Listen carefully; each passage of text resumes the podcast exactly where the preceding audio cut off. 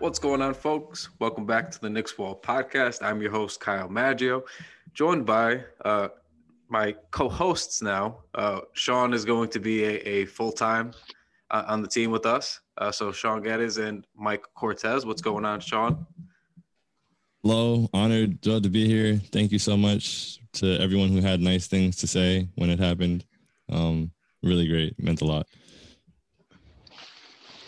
So, uh, yeah, I mean, just happy to have Sean on full time. Just, you know, uh, g- good presence. Obviously, you guys love him with, with the post-game shows, the post-game prosperities, the post-game pouting, the halftime shows, just the night-to-night tweeting. Um, so, obviously, just want to make sure that Sean's getting his voice heard as much as, you know, he needs to have it here. So, happy to have him on. Uh, it'll, you know, we know we like these three-man teams. We've been doing this for quite some time. I, lo- I love a group podcast. You guys know that. I think we get better conversation when there's a couple of us on, or, you know, few of us on. So anyway, uh, we also have on Quentin Hayes. What's going on, buddy? How you doing? How you doing, man? Good, man. Good. So guys, we have a couple of things to touch on. Oh, the last thing here, we have uh, Dominic Alcantara. Is going to be – did I not butcher that, buddy? You can unmute real quick. No, you're good. You're good. It's close enough. I mean, it's Spanish. It's Alcantara, but it's okay.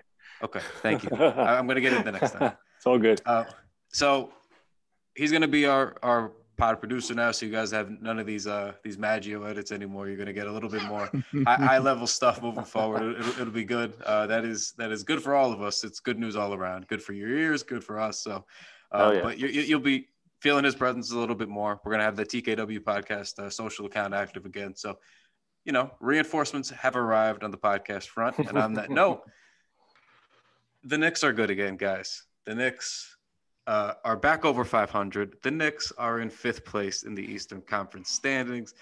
These are all sentences I never thought I would be able to say at this point in time in this season. Uh, you know, so I, I mean, I'm excited. I, I know we're all excited here, but Uh, that was a fun game to leave off on. I thought Julius was his all-around dominant self. I thought that was just a, a nice way to cap and remind people uh, going into the All-Star break that it was well-deserved and uh, that All-Star voting is not based on the two thousand nineteen twenty season for the two thousand twenty twenty-one season. So, uh, you know, Sean, I'll, I'll lob it up to you um, just kind of to start off here. But, you know, thoughts on that last game, Julius's dominance, anything? Um, th- the last game, it was almost a little frustrating at points because it was just too close. I feel like the score didn't really reflect the control we had, though.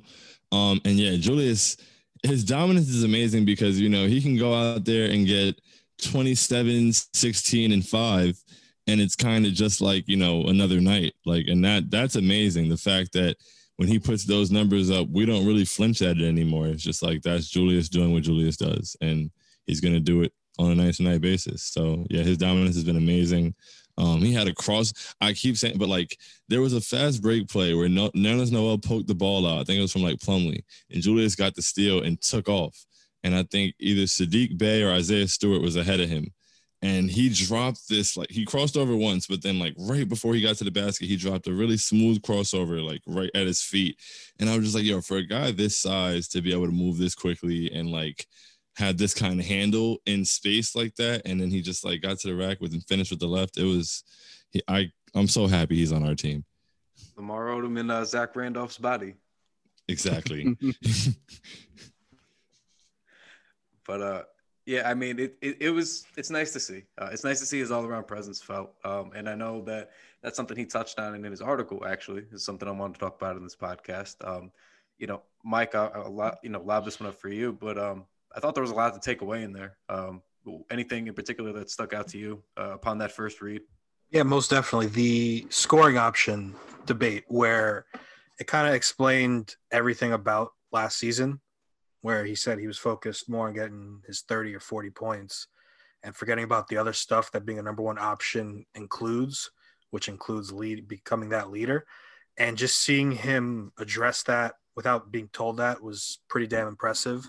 And then for him to put in the work and to blossom in such a short amount of time is ridiculous. I mean, not even two, two or three months ago, we were thinking about, all right, when are we going to trade Randle and move Obi into the starting lineup right after the draft? Now we're talking about, should we extend this guy now and start building around him? So it's pretty remarkable. And that whole piece was just him embracing that. And it just coincided with that good Redick appearance on his podcast because it just flowed. You could tell he fits New York and he's worthy of being a top option. Yeah. Um, it, it, it was nice. I mean, I, I liked hearing some of the stories that he told in there. Um, I liked seeing that, um, you know, he's a Kobe disciple.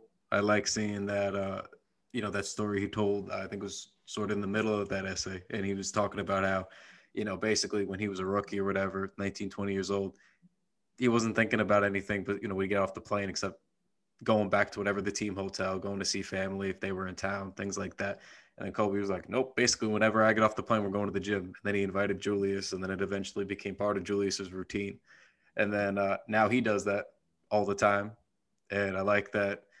You know, it's it's nice to see and hear, like, you have a guy like that. I know, like, it's always like, yeah, there's, there's a lot of guys that are supposed to be working out all the time, in the gym all the time. But, like, it's nice to see when it's actually true and a guy's actually busting his ass, because you can see the results very, very clearly and very, very starkly from just the season before uh, with mostly the same roster. So it's just nice to see, like, how quickly they've tightened up. And, again, speaks to the work ethic, and it's apparently rubbing off on the rest of the team, which – again, the proof is in the pudding with the results. Yeah, and I, I think it goes beyond, like, that's what I felt when I read the article as well. That was that jumped out to me a lot because, yes, it's great that that became a part of his routine, but in the leadership that he took and the magnitude of his leadership, like, now they have, like, pretty much the whole team bus going directly from the, like, and they've said it in a couple, like, you know, post-game interviews and things like that, but I didn't really understand the magnitude of it, like, to land in the city and go straight to the gym, like, every single city. And that's amazing. And the fact that the guy was like, you know, nobody's done this in years. The last person was Kobe. And just the fact that, you know, now, now Emmanuel Quickley's a rookie, you know, and he's probably going to do that his whole career. Like, that's that rubbed on, that'll pass off and it'll go on and, like, trickle down throughout the league, but it's here. And it's, that's like, that's the aspect of setting a culture. Like, not when they come in here and they do their pregame, I mean, preseason interviews and they're like, yeah, nineties Knicks, we're going to be gritty, blah, blah, blah. We're not going to take any shit. Like, nah, I don't need to hear all that. Like this, this, what they're doing now, like, that's culture. And I think it's amazing. Yeah. And you see a lot of those elements. Like, I think before when we discussed the idea of a culture, it's just like the nineties Knicks being tough guys fighting on the floor. But I feel, I truly feel like this is what culture is. It starts from the ground up, where it's Tibbs and then Julius Randle becoming the leader of the team. I thought one of the more interesting things from the J J Redick interview was just how he realized that he needed to be the leader and how he needed to be the guy to do this, and how they went to Julius and said, what do you think of Tibbs? And he truly wanted Tibbs to come in. He wanted to be pushed. And I think we're seeing the results of not only Julius buying in, but him becoming and asserting himself as the best player, taking that to R J, then taking that to Quigley, then taking that to Obi. And the trickle-down effect, I think, is going to have a long-lasting impact on the Knicks. Did you guys know he was like a – extra hard worker? Because when Redick said it, usually we hear that about players from reporters. It's just, for me, it's like a tired talking point when they reporters say it. But then to hear an N B A player saying that that's like his rep, I was kind of uh, not taken I, aback, but I was like, oh shit, like that's like that's pretty impressive. I, I thought it was true. Um, I mean, not for nothing, but people post their workout videos all the time, but like right. his his were pretty nuts, bro. Like. That, yeah. Like, yeah. like, even if you want to say it's for show, whatever, with yeah. the chains and everything, like, it's still a lot of work for show. Like, that, that's that's some tough that's some tough stuff. I don't know. I I, I kind of just saw the workouts and I was like, all right, man. I mean, he's he's clearly brolic. He he's fa- he's fast for his size. Like, he can he, he throws down on anybody. Like, what more do I need to see? Clearly, whatever he's doing when he works out is is working out. You know? Yeah, I think I was more surprised that it just wasn't as common. I guess just for that to be like a thing that to like. A- for a thing for everyone to say, that's that means he's going ham. Yeah, and it means he, and it shows because, I mean, he's literally improved every single year of his career. Yeah. Like, every single season he improves. So that, that shows that. And it, that's, you know, the work is like the first thing he talks about all the time.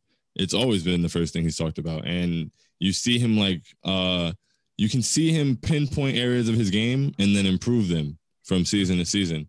And I think that speaks a lot to his work. Um, and yeah, like the, the picture with the chains, the videos of his workouts, like I was just like, yo, this guy is going nuts. Like he's, it was almost scary. Um, and he also has the legendary workout badge, uh, w- legendary work ethic badge on two K. So clearly. That's true. Uh, yeah. I oversaw that. Like, he's going, he's going so hard this season that it makes me kind of feel bad that people like myself, I'll be honest, were kind of just like out on him. You know, like just the idea of what he brought to the table. Like it really made me kind of want to go back and watch the games from last year and just see what I was missing there, because I was, I wanted him gone. I'm not going to lie. I just thought the Knicks should trade him. Um, I thought they should have let him go, you know, to play Obi and Knox a little bit more, but I'm glad they kept him. But it really did make me think about just what happened last year. And I know, I know it starts with Fizdale and things like that, but just how much of a mess it was that this guy who's seemingly an all-star and feels like this is sustainable, like just wasn't good last year. Yeah, I mean, I was like one of the lone Julius defenders like most of the way through last season. And like mm-hmm. I remember with the Fizdale, after like a month, the first month with Fizdale, I was like, look, guys, like I, I understand this is understandably tough to watch. And that was obviously Julius's worst basketball. But I was, once he got under Miller, like I think the stats in the first three weeks were like pretty much what he's doing now, except minus all of the playmaking. He was averaging like maybe three, three assists, you know? So, um, but just watching him like under Miller, who was like a just a not Fizdale coach, just a slightly better coach, a decent coach. Coach with a plan. Yeah, a coach with like some like an actual plan. Um, it was nice to see him clean things up. He's averaging like twenty-three, twenty-four points for like the first three or four weeks under, you know, Miller. And I just felt confident. I felt confident. I was like, I mean, clearly there's a good player there. Like he's just got to tighten some stuff up. And then I didn't think he was going to tighten it up this much, this quickly. But, you know, again, that speaks to his work ethic. So, um, I, I don't know. I mean, the only way I ever felt we should, you know, trade him I w- is the Obi pick kind of confused me. I was like, right. I don't know what – everybody touted him as N B A ready. So if he is N B A ready and that's why you loved him so much and you want him to come right in, be twenty-two, play all these minutes, like I understood that, but it just didn't feel like they had a concrete plan coming into the season. But then, of course, we learned that it was to ride or die with Julius Randle, and I am happy to see that they did. So yeah, that's what confused me when – Randle, I was unaware that Randle, Worldwide West came to Randle and said, what do you need? And then you draft Obi. So not that I don't hate Obi. I'm just saying if you're, if that was the plan all along, now I'm kind of confused of their draft process. Um, I feel like I don't, I don't really know if it's that confusing. I mean, because at that point at eight, let's see, we have a starting center, Mitchell Robinson. Right. Julius Randle's your starting power forward. You can put R J at one of two wing positions. So it's like at this point, are you drafting your starting point guard of the team that you want to move forward with at eight? I didn't see anybody there that I would have drafted as my starting point guard at eight. I'm not going to use revisionist history. I did not want Tyrese Haliburton. Thought he would be cool. Didn't say he'd be bad, but I didn't want him here, and I'm not going to pretend I did now. And what about uh, Danny, though? Danny was Danny, like- uh, Eh, like what about that? Yeah, like I wasn't that excited by him. So it's like if you're gonna draft a guy who, even if Julius pans out and this works fine, if you have Obi as your first big off the bench for the next three to four years, and he is able to be super athletic and space the floor and be interchangeable in lineups and play with Julius at times, and then you can continue to milk that asset. And if you if he gets too big for the role, he's a great trade chip. I don't really think that's necessarily a bad pick. If it's best available on the board, it's not like it was the number one pick and we took him. Like, it's number yeah. eight. Yeah, I don't think it was yeah. bad. It was just – I'm just wondering, like, what was the selling point? I mean, could just – my big – yeah. My bigger thing is just the connection of Toppin to Thibodeau more than what they were thinking there, because I just don't understand how you hire a head coach like Thibodeau and then you give him someone like Obi Toppin when they're just better defensive players. Like, I feel like if Tibbs had a little bit of a bigger say in the room with that pick, it probably would have been someone else. I do wonder a little bit if it really is just he was high enough. On, I'm sure he was high enough on their board to warrant them thinking he was B P A, you know? And oh, then, yeah. And then aside from that, I think the C A A thing is probably the other thing, because it seems like if they're going to be halfway decent, you know, like this moving forward, like if they're going to extend Randle, and I, I do personally feel that they're going to do that. I don't know if it's going to be for the figure that is rumored, the four years, one hundred six million dollars, or if it's going to be something a little bit more. Um, I don't know, but I'm pretty confident that that's going to be in their plans, uh, especially in light of the article coming out for me and Begley from S N Y that uh, Julius and R J Barrett are virtually untouchable unless it's going to net them somebody who's like a true superstar. Um, you know, so I, I, I don't know. Um, it's, I mean, I think that's accurate, right? I mean, I wouldn't like where, what, what more production are you going to get than Julius has been giving you at that price point? Like if, if you're not going to sign Julius between like twenty-six to thirty million dollars, are you that confident that you can, you know, get that in the free agency market, what you're getting now from him all around? No, and I, no I don't think, I don't no. think you can. And then even for people skeptical, I saw a couple of people say, well, you know, I don't know about that. He he's at best, you know, the, the second best option on a good team. And to that, my answer was, and uh, the Knicks are under the cap floor, four years, one hundred six million dollars. I mean, he was just making about twenty million dollars a year. So he's going to make twenty-six million dollars a year now. Like what, what would we be scoffing at there? That that's fine for the number two option when we're not paying anybody. I mean, he would still be, even if that extension, that one oh six that would, was reported, four years, one oh six, he would still be in the neighborhood with Brandon Ingram, Drew Holiday, Vucevic, Chandler Parsons, Buddy Hield, Jamal Murray, Draymond, Jalen. Like these are guys he's providing similar value, all-stars. And in some cases, he's vastly better than people like Harrison Barnes. twenty-two mil, you know. So I think he's providing better value than about ninety percent of that list, at least. Right, exactly. Absolutely. My question Absolutely. to you guys is, do you think giving him the deal now is more respectful, or waiting until his deal expires to give him a larger figure? I'm leaning more towards the one oh six now. Yeah, I th- I'm going to one oh six, because I think if you wait, That's one. That's another thing is that is he going to take – he wants to stay here, but are we sure he's going to take that extension? Because I think if he waits, he gets closer to one seventy-five. I think I saw what the number was. one oh five Hopefully he signs a fresh one. That's what I'm saying. So yeah. What's more respectful of him? It It's him. more respectful. So if you're looking at it that way, right, it's more respectful for the Knicks to then just wait and then sign him to a bigger contract. But if if you're – the other way you look at it respectfully is – I think you you you offer it. I think you offer mm-hmm. this right now, because I think that's the most respectful thing you could do is say, today, right now, this is the most years and most money we can give you. And before another day goes by, before you potentially get hurt, before you know any of this, we would like to extend this so you at least have that option.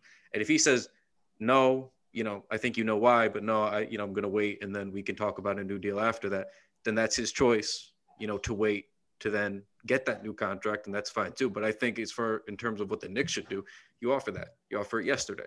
You you yeah, you send him the link to that article, and you go, hey man, this is exactly it. Uh, do, do you like this? Does this work for you? We can we can take care of this. And then that might end up being a cheaper deal for you in the long run. You know, a really really good value deal. If this is sustainable, he just turned twenty-six years old. He might be better next year. Yeah, he might be he might be peaking at twenty-eight, twenty-nine. You know, like who knows, man? I lock it in. To me, it's an no-brainer. Lock it in. Locking in the guy who has gotten better every single season is a very good idea during his best season. Um, and, yeah, the respect thing could go either way, because while it is respectful to let the amount be as big as possible, it's also respectful to give them security, as Kyle alluded to, that, like, exactly. All right, here it is right now, boom, locked in. Like, this is the most we can give you, and here it is if you want it. Like, if he doesn't take it for his own reasons, that's him. A lot of guys do bet on themselves, and okay, cool.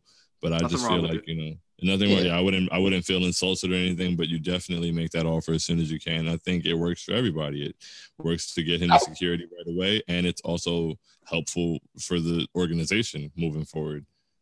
Yeah, I would offer it one hundred percent.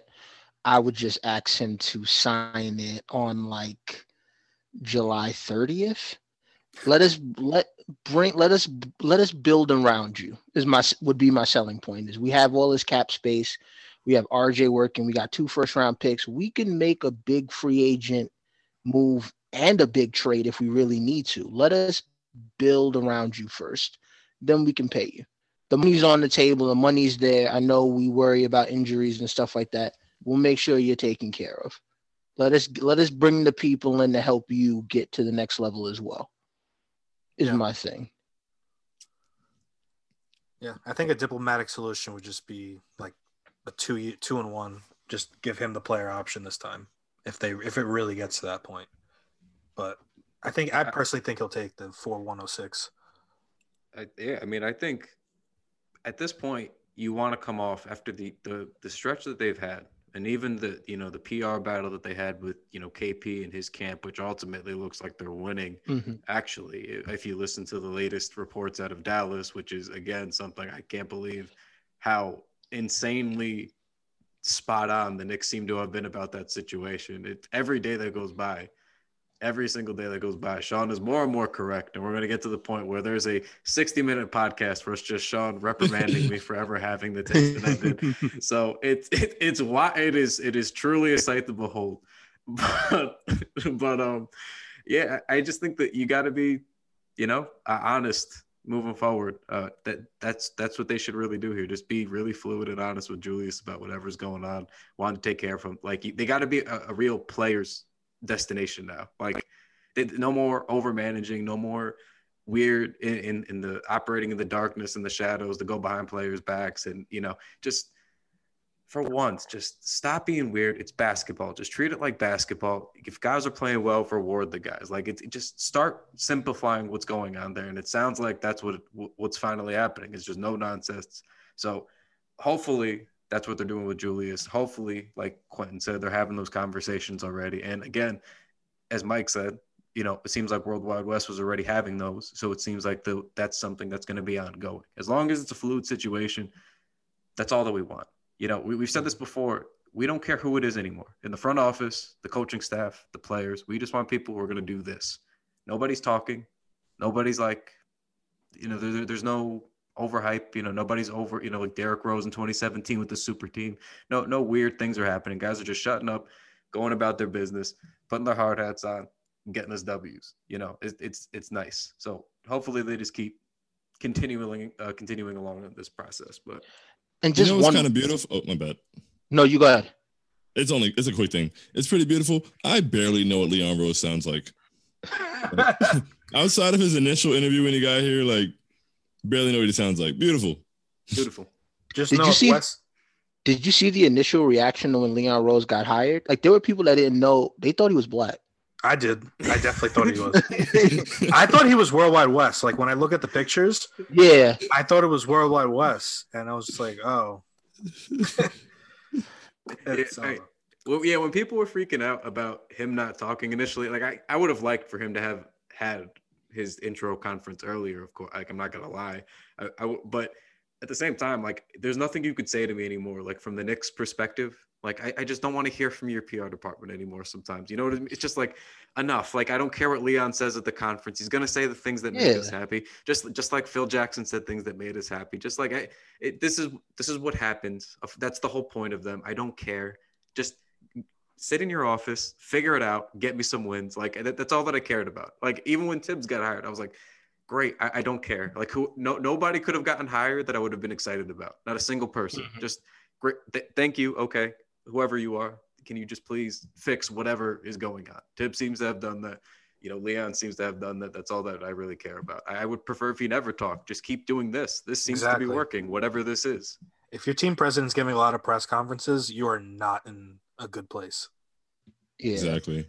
And the one thing I think ultimately when we have this discussion about re-signing Randle, one thing I feel like we kind of don't talk about is just the process of team building and how teams evolve over time. I feel like a lot of basketball Twitter, even Knicks Twitter to an extent, a lot of it is this move does not make them a championship team today, so why are we doing it? When it's just like sometimes you kind of have to go through that process of building a good team and then taking a little bit from it and adding to it. And I just think this is good business. This is proper business that the Knicks would do in re-signing Randle to move forward in that. No, I, I agree. Because, I mean, I, I also was on, like, I've been at Julius Randle is good at basketball. Like, I was mm-hmm. telling people for, from the beginning, I was like, yo, like, listen, I know he's frustrating, but he's good. He just has to get out of his own way. He got out of his own way. I thought the pick was weird when we got Obi, so I still thought we were trading him. They showed, and just like like like I said in the article about uh, Worldwide West hitting him up and saying, what do you need? So they valued him. They've done the right things. They've treated it correctly. And it's like when you treat a guy correctly and, you know, the whole league sees him turn around, and everybody knows he's a hard worker. He's got that reputation.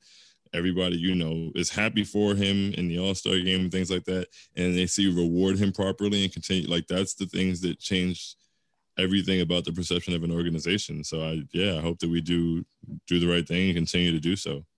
On that note, with Julius Randle, the All-Star game is tomorrow. Uh, we are recording this podcast on Saturday, March sixth. Uh, but we do get to watch our All-Star Julius Randle play on Team Durant, uh, along with all of the Nets. So I guess we're just rooting for New York basketball tomorrow. We have no choice. And that is fine with me. Uh, they said nice things about Julius Randle when they selected him. They said nice things about the Knicks. Both LeBron and Kevin Durant did. I, of course, enjoyed that.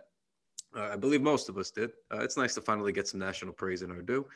Uh, but, I mean, I don't really have anything on the All-Star game other than, like, I'm looking forward to very casually watching it and watching A, a Nick be in it, and hopefully Julius does a, a couple of cool things. You know, give, give me a couple good alley-oops to like a, you know, a K D. You know, give me a couple good dunks. Like, I, or well, K D's not playing, but you know, just a c- couple good highlights. It's all that I care about, and then I can casually enjoy the rest. I was heartbroken the Rising Stars Challenge wasn't happening. I wanted the recruiting stories to start with Randle and R J in Atlanta with Beal, Booker. They can't even give me that. Well, I just wanted more. Uh, well, it, it was nice to see last year anyway, R J and Luka on the same team. Um, and, and, so and, nice. And, and the recruiting process start early. Uh, once, you know, K P's poisoned the well in Dallas, apparently. So, you know, when Luka inevitably inevitably wants to come home, we know he's a Knicks fan deep down. um, he, he knows where it's at. R J's already given him the word. Uh, R J now looks like he's, he's on a, a very decent ascension. So uh, very excited for Luka to want to jump ship. It's going to be a good time. I'm rolling. That's that's the move. Zion too. If that fails, we go to Zion's. Zion's Zion. going to succeed Randle. When once Randle's time has come to an end in seven years, Zion's going to slide right in, and it's going to be like nothing changed for R J. It's going to be beautiful. Beautiful. Sounds beautiful. Wonderful, actually. I see that. Wasn't he called Randle with hops? Like, wasn't that like the joke? Yeah, that was. Yeah, pretty much. That there was a ton of Julius Randle and Zion versions and comparisons, so that, that which are pretty accurate because they do are they are very similar, except Zion obviously Zion's freakishly athletic, but they're still like very similar players. Yeah, I mean Julius loves his his jump shots. Julius now has a more polished offensive game. Obviously, he's much later in his career than Zion is. Zion's still just a D- you know, direct line wrecking ball, like is the best way I could word it. Like it's really crazy. Like you, you know exactly which path he's going to take. He knows it. Everyone knows it. But you can't. There's no like getting in the way of him when he's super healthy right now yeah. and, and and good and and rolling and playing well. So I, he's just he's a lot of fun to watch, man. He's so much. I did. Did you guys see that N B A math graph? Uh, um, with it's like the attempts at the rim. By you know how how efficient you've been at the rim, and this is just by uh, himself. Z- yeah, Zion's just by himself, yeah. like on another planet, and then exact same amount like frequency is Andre Drummond, and he's like twenty five percent, or like twenty or thirty percent less efficient. Like he's all the way at the bottom. It was just night and day, not like like this. It was. Yeah, he's out there on Zion Island on that map. Yeah. Well, but I'm, I'm excited for the All-Star game too. I I hope that you know. I would love to see Julius get to do like a little more, even like have some, you know, ball handling or whatever, or get a couple fast breaks and make some plays and end up on the floor. You know, like one year Russell Westbrook won All-Star Game M V P off the bench. I'm not saying, you know, but you never know. Julius knock a couple threes down, get a couple highlight dunks, drop a couple dimes in transition. Yeah, that'd be fun. I mean, he's kind of built for that, right? Where it's just like he'll come in, he'll make some funky passes, he'll make some shots, he'll probably hit a couple threes, and once they really turn up, he still he has the ability to like change the game just by his passing and everything. So he could certainly just we could look up and he'd be like, oh, he had twenty-eight, thirteen, and fourteen M V P. It'd be amazing. That would be insane. I can't wait for him and Beal to share the floor. That's gonna be fun. Yep. Um, on this note, real quick though, we are going to uh, cut out real quick for an ad. We'll pick it back up on the other side because I do want to talk about our Obi Toppin, at least uh, getting to shine at the thing that he's best at, dunking in the dunk contest, which I guess is happening at halftime in a very strange weekend tomorrow. So uh, we'll talk about that and more uh, on the other side. See you guys there. And we're back. So Obi Toppin is going to be in the dunk contest. Um, he is the clear and obvious headliner. I think that much is uh, very, very clear. Um, you know, it's it's Simons from Portland, and who was the other one? Was it from the Pacers? Cassius Stanley. Uh, yeah. Cassius Stanley. Um, I mean, Mike, let's let's start with you. Uh, I think this is a. I, I'm obviously biased, of course. Uh, I think we all would be in this situation, but I just think, objectively speaking, the clear and obvious winner is Obi Toppin. I think I'm just going to declare this ahead of time. I think it is his. I think they need to give him the award, but I'm going to open the floor for you here.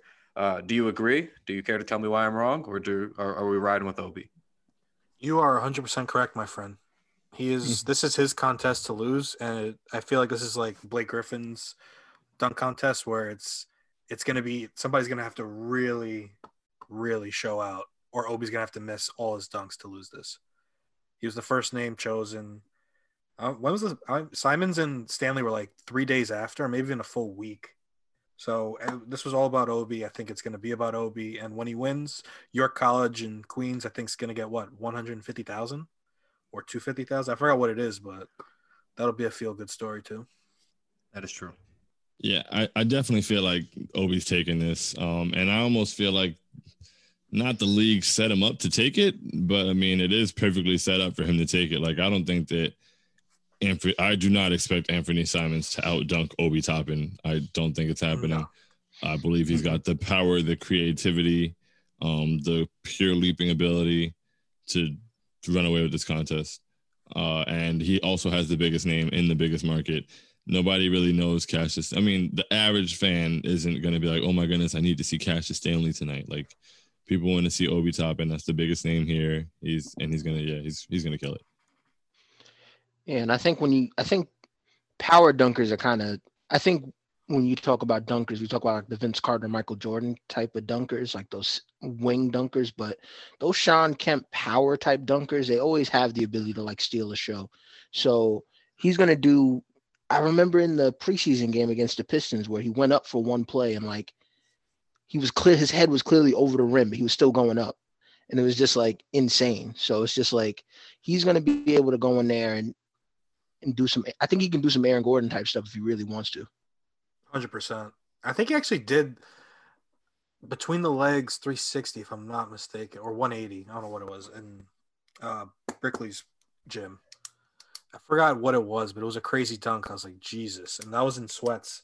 I was like, imagine what this guy's doing in the contest. I do remember that. I was like, does he whoa. The... does he get the Julius assisted dunk, you think? Yeah, that's what I was mad about. I wanted last episode, I was like, why can't they do this remotely before Kyle helpfully reminded me how what a disaster the horse experience was. Mm-hmm. But yeah, I think Julius is – that would make perfect sense. I can't going to be there. I mean, yeah, that's what I'm saying. I mean, there's no rising stars. R J's not there. Emmanuel Quickley was snubbed. Spare me the uh, Quickley should have been on the roster, guys. But who would you put him over? I don't know. But the guy that's Stop third, the, world, I, the, the guy that's second or third in everybody's rookie ladders and rookie of the year voting lists can't not be on the rising stars roster. I don't care who needs to be cut. I don't care what rearranging you need to do. That simply can't happen. And I'm tired. And everybody says, don't get mad about it. It's meaningless. You're one hundred percent right. It absolutely is. At the same time, I would like if these things stopped happening only to the Knicks, like the R J Barrett thing with all N B A third team. Like, I'm sorry, with all rookie third team. I, again, for the thousandth time in this podcast, was the stupidest thing. I'm sorry, Pascal, uh, Terrence Davis. Uh, like, like, please just spare me whatever winning team contribution bullshit argument it was. Like, just please spare me. I don't want to hear about it. Like, just I, I would, I would be. It would just be nice. Like, like Obi getting in the dunk contest as the headliner. Uh, yes, that, that is the, the subtle, obvious nod that you would expect to happen. You know what I mean? Randle making the All-Star game when he's undeniably good and the Knicks are winning. You would obviously expect that he makes the All-Star game. There's no issues. He's not an injury reserve. He's just in there. Thank you. But then, like, just keep it moving. Just keep it going then. Quickley's an obvious choice. Why? Just he's got to be on the roster. I, it bothered me. I'm sorry. It did. It shouldn't have, but it did. Just get rid of the world roster. It's That's the only reason he didn't make it. I forgot. It was the Campuoso guy that made it over him. That was like, it was just like, what? It was just to fill out the world roster, because if you look at the U S A roster, everyone else had at least a compelling argument to be kept on. But the world, you can probably knock three or four names off. It was kind of just like, oh, we got to even out the teams. Just get rid of that. If you have enough world players for a given year, do it. If not, just go back to rookies versus sophomores.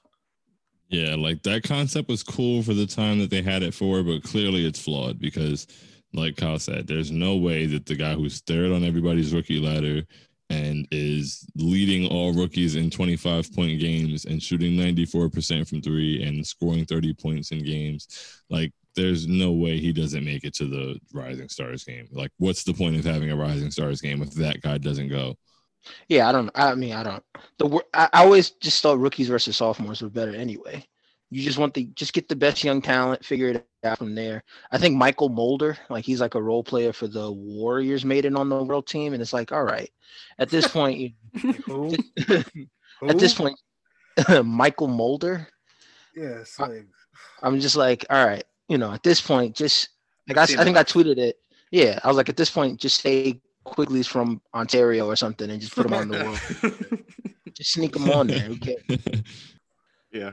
Uh, I, yeah. I, I don't know. I, you know, th- thank you for the U S A versus world team uh, uniforms last year. I would still like to get the R J Barrett uh, purple number nine when it is available at some point. That is a beautiful jersey, but uh, otherwise I, I'm ready to move on. Um, I, I like that they even change things from time to time like that, but you know, you tried it out for a few years. It's time to go back. It is what it is, but make sure you guys are, you know, following us on the Knicks Wall. Make sure you're tuning into the knicks wall dot com to keep up with all of our content and our articles. And make sure you just check out on our Twitter, and it's going to be on Instagram shortly, our latest All-Star Weekend drop. Uh, we just dropped a new shirt, which is the Lucky Lefties featuring R J and Julius, uh, a little spoof of the Bruno and uh, Anderson album. So go check that out. It, it's it's pretty fire. I like it myself. Ryan Gray outdid himself once again. So make sure you copy yours now.